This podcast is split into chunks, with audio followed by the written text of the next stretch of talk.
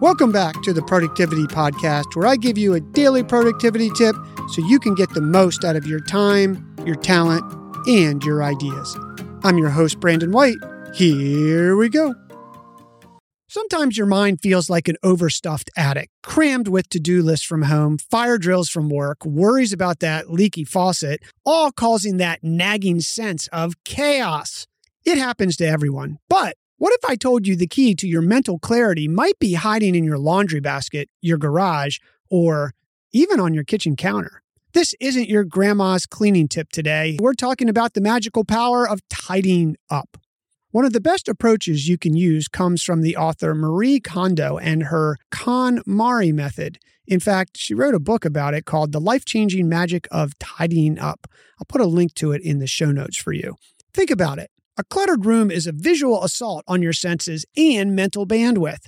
That spare bedroom full of stuff that you're not quite sure what it is, or all the things in your garage that you don't quite remember how they got in there. Every deal with it later pile whispers stress and overwhelm. Before we jump into the KonMari method, let's give you some research that backs up the advice about tidying things up so you're motivated to put it to work in the three step plan that I'm going to give you. An extensive study found in the Scandinavian Journal of Work, Environment, and Health titled Impact of Home Organization Interventions on Mental Health and Quality of Life, a systematic review, looked at the existing body of research on the connection between home organization interventions and mental well being. The researchers conducted a systematic review of scholarly articles published between 2000 and 2016, searching for studies that investigated the effects of home organization interventions on mental health, indicators like anxiety, stress, depression, as well as quality of life measures. Their findings?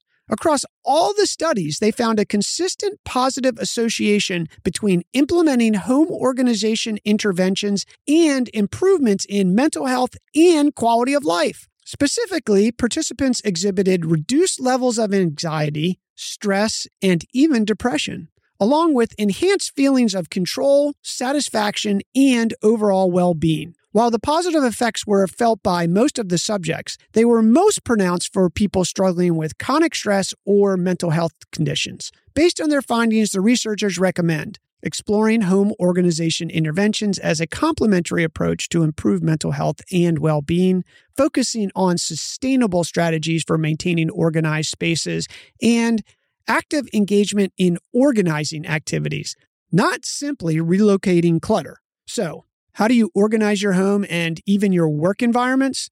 Apply the KonMari method. This is going to be easier said than done, Brandon. My insert your garage, spare bedroom, storage unit, home office, playroom, whatever it is, is a mess. I don't even know where to start. Uh, I hear you, but give these three simple steps a try. Step one, prepare. You need to have a mind shift shift. Commit to keeping only what sparks joy and discard anything else, regardless of how sentimental it is or the cost. Embrace letting go for a brighter future. No spark of joy, it goes. And next, imagine your ideal space. Visualize a calm, organized home that brings you joy. Think about that just for a second. This image will guide your decisions throughout your process. The next thing, gather supplies. Stock up on sturdy boxes, labels, trash bags, and cleaning tools so you have no excuses like, oh, I need a bigger bag or box. I'll set this aside for a minute. Number two, the Spark of Joy Blitz. Tackle things by category, not room. Don't get bogged down in individual rooms per se. Group items by category. Go through your clothes, go through your books, go through your papers. And this is going to give you more focused attention. Touch each item. Yeah, hold each item and ask yourself, does this spark joy? Be honest and listen to your gut. If not, thank it for its service and let it go. Next, discard ruthlessly. Don't hold on to things just in case or out of guilt. If it doesn't spark joy, Release it with gratitude. Fold with love. For clothes, transform garments into neat, upright rectangles that stand on their own. Google KonMari folding to learn how to do that. This is going to maximize your space and give you sparkling joy with every drawer opening. If you don't want to Google that, the takeaway here is your drawers should not be cluttered and you should be able to see the items in it.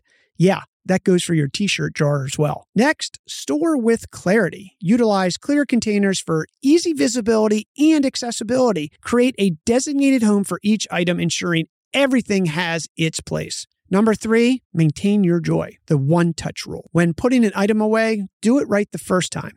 This prevents clutter buildup and keeps everything in its designated spot. Regular touches. Schedule periodic tidying sessions to prevent clutter from accumulating. Embrace it as a joyful ritual, not a chore. Next, remember your why. Revisit your ideal space visualization. How does it look? How does it feel when you walk in there?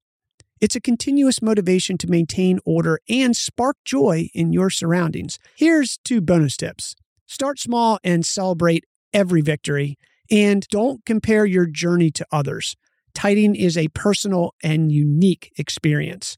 Remember, the KonMari method isn't just about cleaning, it's about decluttering your life and surrounding yourself with things that truly bring you joy. So, Get ready to spark joy one item at a time and discover the magic of a tidier, more joyful you your move. Hey, real quick before you go, please remember to hit follow on your podcast player. You won't miss any episodes, and it helps support us bring you the show daily. Thanks for listening. We'll talk tomorrow.